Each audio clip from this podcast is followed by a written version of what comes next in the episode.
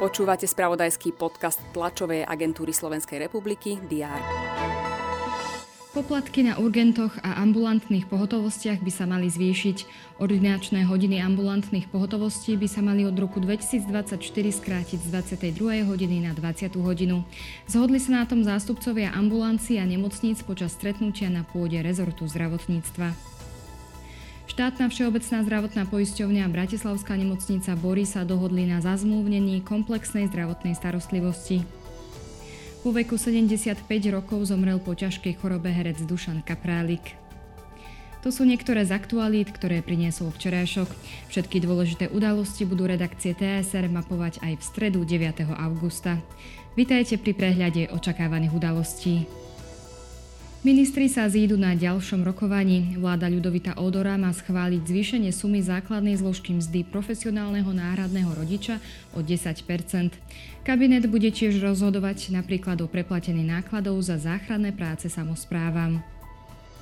Na špecializovanom trestnom súde v Banskej Bystrici má pokračovať proces s ex-šéfom kontrarozviedky Slovenskej informačnej služby Ľubomírom A. Obvinili ho v rámci policajnej akcie Babylon.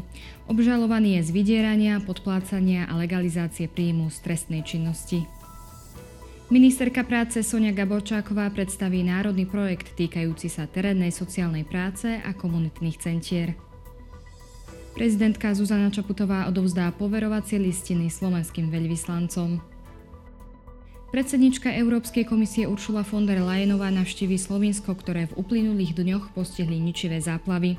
So slovenským premiérom Robertom Golobom bude hovoriť o podpore únie pri odstráňovaní škôd a predchádzanie budúcim prírodným katastrofám.